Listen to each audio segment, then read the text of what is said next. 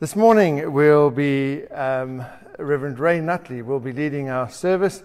Uh, Ray, as a colleague, is a, the previous minister here, has retired, and it is a wonderful privilege to be able to share in services with him. He's also been part of the team that has made sure these services have come through over the last couple of months. And uh, as Ray leads us in our service, I know we'll be richly blessed as he brings God's word to us. Good morning. Welcome to worship. It's great to be here and to be able to share with you in this um, unusual uh, situation. For those of you who have just tuned in, no, Stuart hasn't lost some kilos and gained many, many years in age. Um, but as Stuart explained earlier, I'm Ray Nutley, uh, retired minister, supposedly. Um, but I used to be here at the church, and so it's great to be able to be here and to be uh, sharing with you today. If during the service you could um, put like, that means you like the church, not necessarily me, but uh, like, or let us know where you're from because we know we have people from um, local areas, from close by, from far, far away throughout Australia watching, and also overseas. Uh, South Africa, Canada, America. I think that's some of the places, but if you can let us know um, where you're watching from, that would be uh, greatly appreciated. On Tuesday night, on Tuesday nights, the um, we have connecting. That's what I'm trying to work with. Connecting conversations. Connecting conversations at uh, seven o'clock at, uh, at, Bundaberg time. And if you would like to tune into Facebook there, uh, as a conversation Stuart has with various people. And this week uh, he'll be talking to me, questioning me about my sermons, a bit like being a student in theological college and doing a crit service. Uh, and Stuart's trying hard not to laugh out loud. But uh, it, will be time when uh, we talk about and you can interact with us uh, during that service. And so let us gather together as worship. The peace of the Lord be with you. And also with you. Let us pray. On the Mount of Transfiguration, Peter said, It is good, Lord, for us to be here. And we echo these thoughts. It is indeed good to be here although separated by distance, yet still gathered together in worship. Gracious God, as we come together today, we acknowledge that you are our God, a God of awe and wonder, a God of majesty, a God of righteousness and justice, a God of grace, a God of love and mercy and as we think of these attributes, we realize how often we have failed to be an obedient people. We have not always loved you, our neighbour, or ourselves as we are called to love. We have often taken you for granted, asking you to bless our will instead of us seeking your will. And thinking that it doesn't matter what we do or say, we only have to say sorry and you make all things right. Forgive us for our presumptions. We have not always loved our neighbours and shown respect to them as we have tried to mould and change them into our thinking and our way of doing things, rather than rejoicing that we are all made in your image and giving thanks for differences. Forgive us our presumptions. We have not always loved ourselves as we are called to love. Those times when we have thought that we don't need forgiveness, and those times when we think that we are beyond forgiveness. Forgive us our presumptions. O oh God, even as we confess our failings, we hear your words of forgiveness in that if we confess our sins, you are faithful to forgive us and to cleanse us from all unrighteousness. And so we give you thanks that in Jesus Christ our sins are forgiven. And so, as your free, loved, and forgiven people, we continue to give you thanks and praise. We thank you for the many blessings that we have received at your hands. We thank you for families and friends, for the beauty and the wonder of nature. But most of all, we give thanks that you are our God and we are your children. And so, as your children, we say together the prayer that Jesus taught his disciples Our Father in heaven, hallowed be your name. Your kingdom come, your will be done on earth as in heaven. Give us today our daily bread. Forgive us our sins as we forgive those who sin against us. Lead us not into temptation, but deliver us from evil.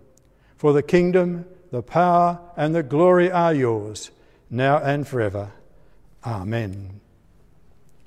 Last week, Stuart spoke to us about Jesus meeting the disciples at the lake and asking Peter if he loved him. Today's lectionary reading comes from John chapter 14, where Jesus assures the disciples that they will not be left like orphans after his death, resurrection, and ascension, as they will have another comforter be with them. And he makes a ask, If you love me, you'll keep my commandments. So let us now listen as Stuart reads for us from the Gospel according to John, John chapter 14. John 14, verses 15 to 29, Jesus promises the Holy Spirit. If you love me, keep my commands, and I will ask the Father, and he will give you another advocate to help you and be with you forever the Spirit of truth. The world cannot accept him because it neither sees him nor knows him. But you know him, for he lives with you and will be in you. I will not leave you as orphans, I will come to you.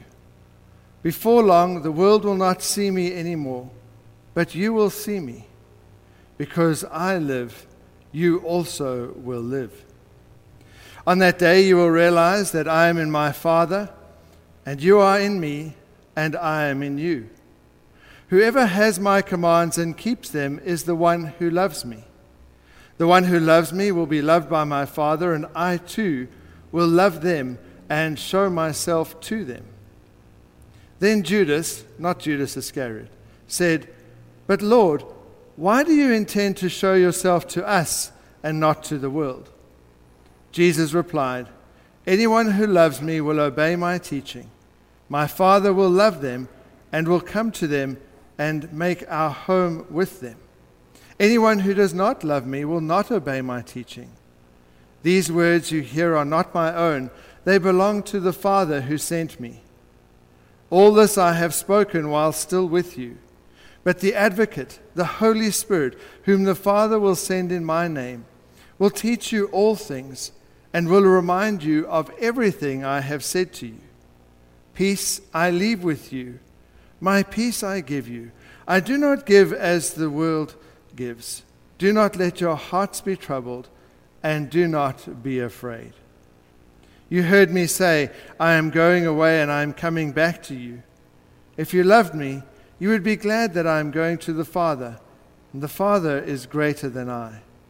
I have told you now before it happens, so that when it does happen, you will believe. This is the word of the Lord. Thanks, Thanks be, to God. God. Thank you, Stuart. As part of our worship, we come and we uh, give our gifts of offering, our offering, which is part of the giving of ourselves, our response in in worship. And we give thanks for those who have been, uh, been faithful in giving through internet, online banking, and those who have dropped it into the office. If you would like to um, give to the mission and the work of, of our church, to the mission and work of God here in this place, then the bank details will appear on Facebook. It's on the website for you to do internet banking. Where it says message or remitter, just put um, offering city. Uh, you don't have to put your name there, so it can be given anonymously, but if you mark it uh, offering city, that would be greatly appreciated. And so you can either do that or drop it into the office uh, during office hours and give it to Vanessa. And so now let us uh, bring our prayers of dedication of the offering to God and our um, prayers prayers of thanksgiving. Let us pray.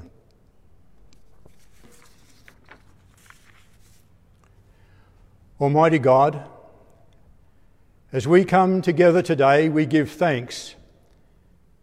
Thanks for the many blessings we have received at your hands. Thanks for the way in which you have been there guiding and sustaining us in so many ways. And as we do so, we bring these gifts of offering as a token of our love and thanks to you. We give thanks for those who have given, for those who will give, and we pray your blessing upon these gifts of money that they might be used to further your kingdom here on earth. We thank you for the mission of the church as we continue to proclaim the gospel of Jesus Christ. And so we think of those within the world that we live, our friends, our neighbours, those in close community, those scattered. We pray especially today for those who mourn the loss of loved ones. In these times of difficulty, made even more difficult with the reduced numbers at funeral services. But as they mourn the loss of loved ones, we pray that you will comfort them and assure them of your peace, that peace that passes all understanding. We pray for those who are not well for those who have the virus, for those who have flu, or those who have other illnesses. And we pray that you'll reach out through the power of your Holy Spirit and bring healing and wholeness. We pray for all the medical staff, for the doctors, for the nurses, for the aides, for those involved in pathology, that you'll be with them and watch over and protect each one of them as they continue to carry out their healing ministry. We think of those research scientists who are seeking a vaccine for this virus. Lord, give to them the wisdom and discernment that they need as well. For those who are feeling lonely, for those feeling totally shut off, we pray that you might be with them, that they might see you as their friend, that you might comfort them and assure them that they are not alone, that you are with them always, even to the end of time. And so, as we come, we come praying for your will and your purpose to be done in our lives, for your will and purpose to be done on earth as it is in heaven.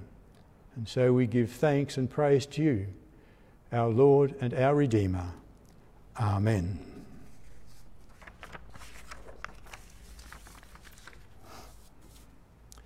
If I happen to disappear off screen or you suddenly lose sound, it's because those of you who know me well know that I like to wander around when I'm preaching. And uh, now I've got to stay still and not move um, away, away from the pulpit, so that's a struggle in itself. As we look at our gospel reading for this morning, it seems to me that there are two issues that Christians face today that Jesus addresses here in this passage. The first is the question as to how we're rating as a Christian. That is, are we good enough for God to be pleased with us? Are we good enough that God will listen to our prayers? How come He answers everybody else's prayer except mine? How do you raise a Christian? In my time in ministry, the one thing that makes a constant appearance is the question how could God love me? I'm not worthy. The second issue has to do with how we know what's the right thing to do. How do we decide what to do or say at any one moment? John 14 begins with the disciples being faced with this problem. Jesus has just told them he's about to leave them, and he says these words to reassure them Do not let your hearts be troubled. Believe in God, believe also in me. They're clearly meant as words of comfort, but as you can imagine, some of them are thinking, well, that's all very well, but it's just pie in the sky when you die stuff. I'm worried about what's going to happen in the next few months, the next few days, when Jesus isn't here to help us and to guide us. Up until now, they've hardly done a thing without Jesus being there to direct them or to correct them. Now they're going to be on their own. It's like the first time you're allowed to take a car out for a drive all by yourself. Or how I imagine a pilot feels when they're sent up to fly solo for the very first time. The instructor's not there anymore, and everything depends on them. So Jesus sets out to give them some reassurance. If you love me, all you need is love. All you need is love was a song written by John Lennon and credited to Lennon and McCartney. It was first performed by the Beatles on Our World, the first live global television link watched by 400 million in 26 countries. It's a clear message saying that love is everything. Today it seems that love has become only a word. It's a word that is often spoken and yet rarely demonstrated. Who do you love? Why do you love them? In verse 15 we read, If you love me, do you love Christ? How do we love him? What evidence exists to prove the love for Christ? Many years ago, I read a Pearly Gates cartoon where St. Peter and his offsider was there, and his offsider was saying to St. Peter, Look, they're arresting all the Christians down on earth. And Peter's comment was, I wonder if there'll be enough evidence to convict them. One of the things about being stuck at home has done is tested our love for each other. When things were not done the way we expected, or some family members have just been a lot lazier or a lot bossier than we had imagined, or when difference of opinions get a little heated. That's when we need to remember when Paul writes in Corinthians 13 about what love is, Corinthians 13, 4 to 8. And if you can read it and say, yeah, that's fine, drop the word love out and put the word I in and see how far you get. I am patient, I am kind, I am loving, and so on. Sometimes, because of our own actions, our love for God can at times seem all over the place and out of focus. How does my life, my repentance, confession, we spoke about last week, my love for God and God's love for me all relate together? Well, the first bit of reassurance Jesus gives the disciples comes in the form of a proposition If you love me, you will keep my commandments. Now, this is not a conditional statement so much as a statement of where they are with Him. Those who are worried how they rate as a Christian might well read this as a test. If you keep these commandments, you'll get a good score. But in fact, Jesus' implication is that they already love Him, they do love Him. That's not in question. In the next chapter, Jesus will point out that he considers them his friends. It's because they love him that he's confident they'll keep his commandments. If you think about it, that's how loving relationships work, isn't it? When we love somebody, we're glad to do what pleases them. Our children occasionally need to be disciplined for not doing what they're told, but mostly they do it not from fear of punishment, but because they love us and they know we love them. And so they want to do it and they want to do what we need to be done. So there's the first bit of assurance. They don't need Jesus with them physically in order to do what's right, they'll do it anyway, just because they love him.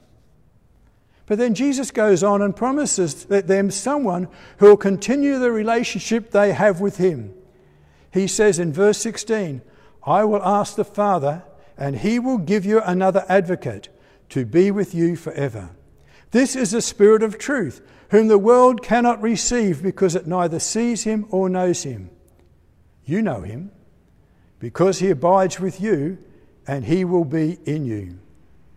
You see, their hearts don't need to be troubled at the thought that Jesus is about to leave them, because his presence with, the, to, with them is to be replaced by someone far greater.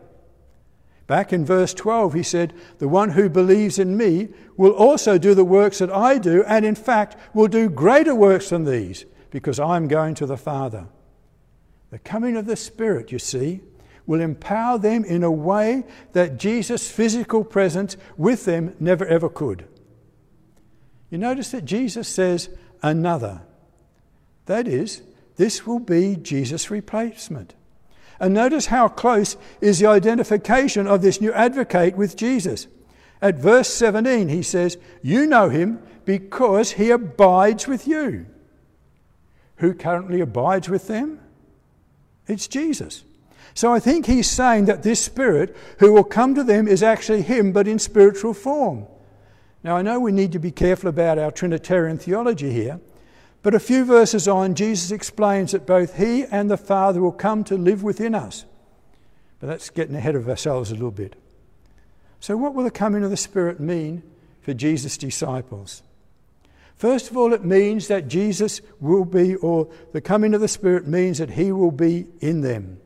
The Spirit's presence is different from Jesus' presence in this important way. He dwells within the disciples, He dwells within us forever. And that means that we'll know Him in an intimate way.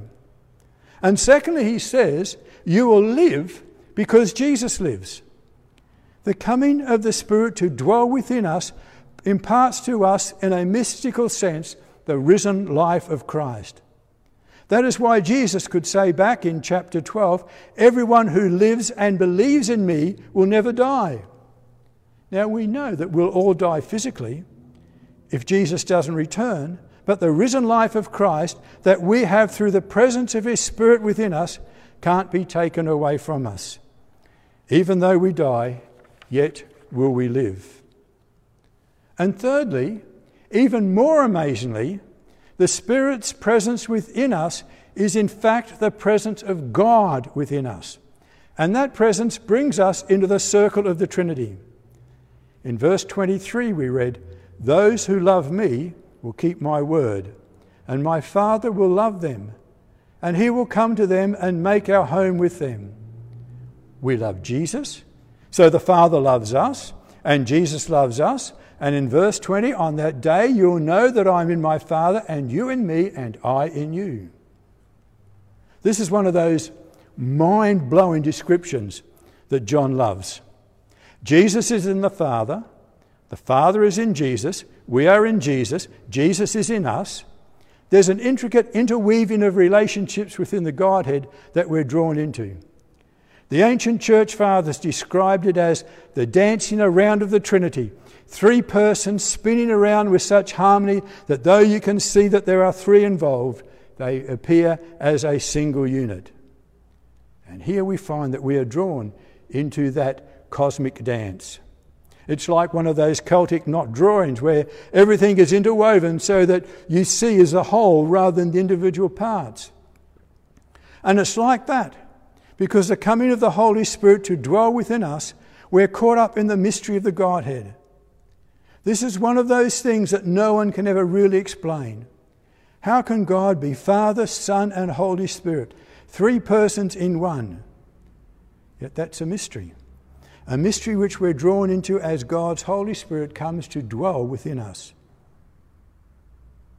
And if you notice, by the way, why it is that Jesus says he'll reveal himself to his disciples in this way? Well, if you look at verse 21, it says, It's because they love him. They love him. It's there again.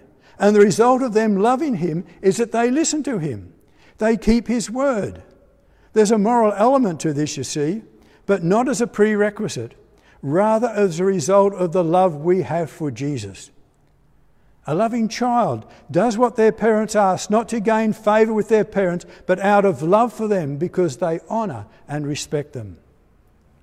And so, as a result of the love we have for Jesus, the Father is able to come and dwell within us. On the other hand, those who do, not love Jesus won't keep his words. And the implication is that the Father won't come and dwell with them. If you think about it, there's an inherent logic in there. How could God possibly dwell in someone who doesn't love him? How someone who doesn't honor him as God, how can God do this? That's all very well to think about the disciples and talk about them, but what about us? What's it mean for us that the Holy Spirit comes to dwell within us? First of all, the Spirit imparts the power of God's service. Back in verse 12, he says, The one who believes in me will do greater works than these because I'm going to the Father. What were the works that Jesus did? Well, he healed people, he taught people, he proclaimed the gospel of God's kingdom. So, presumably, God's Spirit will empower us too to do those things. In particular, the Spirit will empower us for the work to which Jesus has called each one of us to. For example, telling others about Jesus Christ. When we share the gospel with our friends, it's the Holy Spirit who will work in their hearts to convince them of the truth of what we're telling them.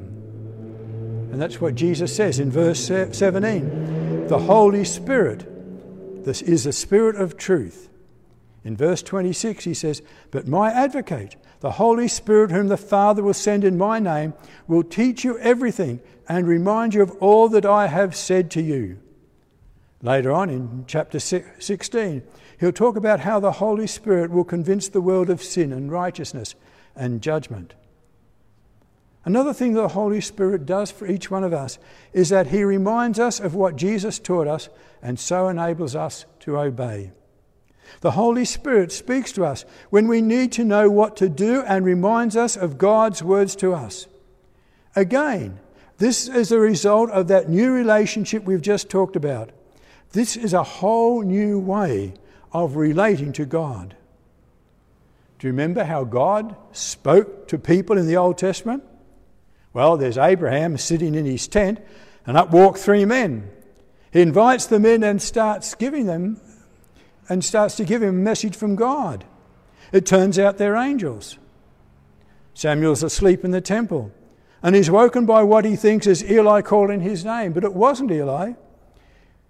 It's God speaking to him with a message for Eli and the people of Israel. Gideon's out threshing wheat in a winepress, and up comes an angel to tell him that God wants him to go and rescue Israel. In the Old Testament context, God had to use angels and intermediaries, prophets and priests to warn people, to instruct them how to live. But now, all that's changed. With the coming of the Holy Spirit. Here's, a God, here's what God tells us in Jeremiah chapter 31. The days are coming, says the Lord, when I will make a new covenant with the house of Israel and the house of Judah I will put my law within them, and I will write it on their hearts, and I will be their God, and they shall be my people. No longer shall they teach one another, or say to each other, Know the Lord, for they shall all know me, from the least of them to the greatest. For I will forgive their iniquity and remember their sin no more. How is that prophecy fulfilled? By Jesus asking the Father to send the Holy Spirit to dwell in us to remind us of what Jesus has taught, to bring God's word back to our minds. We no longer need to wait for a priest to remind us of the law. We no longer have to wait for a prophet to come along and tell us what God wants us to know. God now speaks to us directly through His Holy Spirit who dwells within us, telling us what He wants to do. And finally, the coming of the Holy Spirit will bring us peace. Not the sort of peace that the world gives, not a peace that is trans- transitory or held in a, in a place of fear. You know, in Jesus' day, the world was at peace.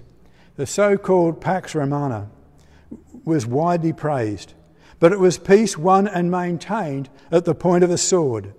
In our own day, peace is maintained in a shaky sort of way, largely by the force of arms in the United Nations, NATO, and some other individual countries. But it isn't a very satisfactory peace, is it? It's a very limited peace at best, and it certainly doesn't provide us with peace of mind.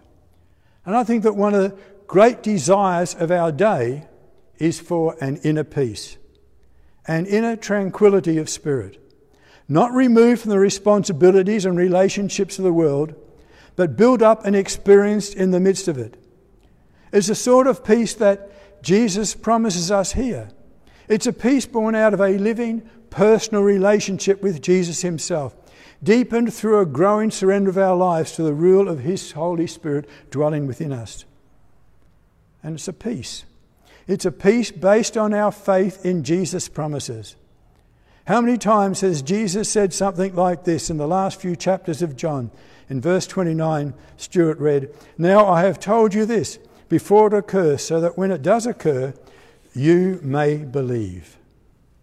The faith we have in Jesus' promises, the peace we have because we believe those promises, is based on solid evidence.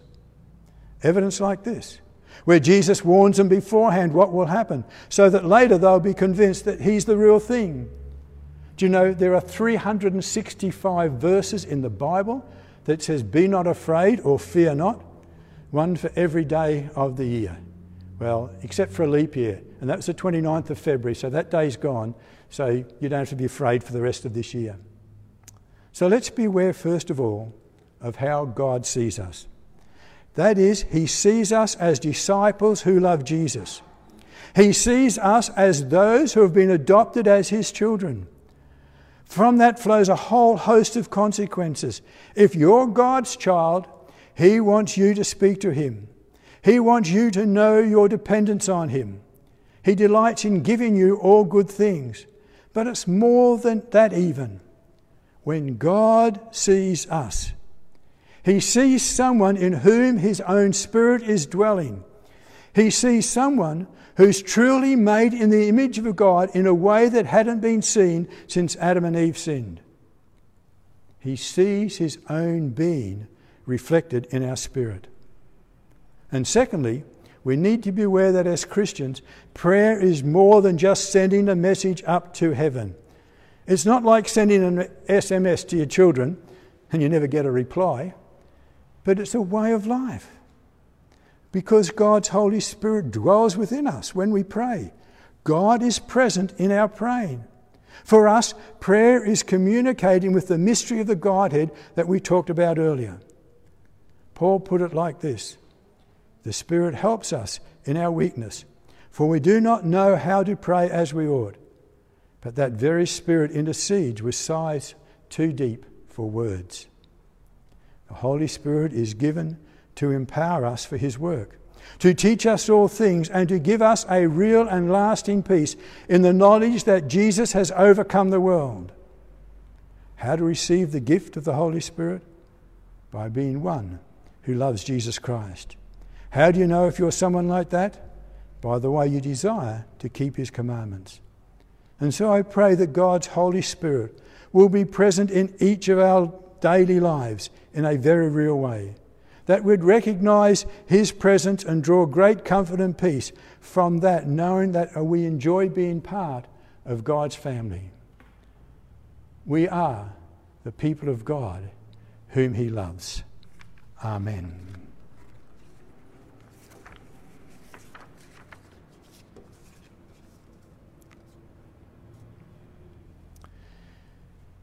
Let us bow in prayer. Let us pray.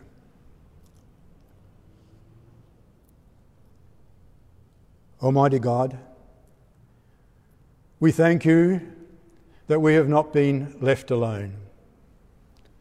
We thank you that you have given to us your Spirit, an advocate, a comforter, a guide, the one who will lead us in all truth. And we thank you for his presence among us, his presence within us. We thank you that we are not left as orphans, but your love continues to flow out to each one of us. We pray that we will continue to rely on the power of your Holy Spirit, to rely on the power of the Spirit to enfold us, to enliven us, to help us to proclaim the good news of Jesus Christ. And say, may we in all we say and do. Be your people. Amen. Just like to remind you of Tuesday night with conversations with, with Stuart at 7 pm Bundaberg time. All the links are found on the Facebook and the web page, and so you're quite welcome to that. And on Tuesday night uh, with the conversations, don't forget it's interactive and you can uh, make comments and we will respond to them as we go through as the people of God, go out and share the love and the good news of Christ with all. And let us say together the benediction. May the grace of our Lord Jesus Christ and the love of God our Father and the fellowship of the Holy Spirit be with you all this day and forevermore. Amen. And I'll just finish off with the words of John Wesley The best of all is God is with us. Amen.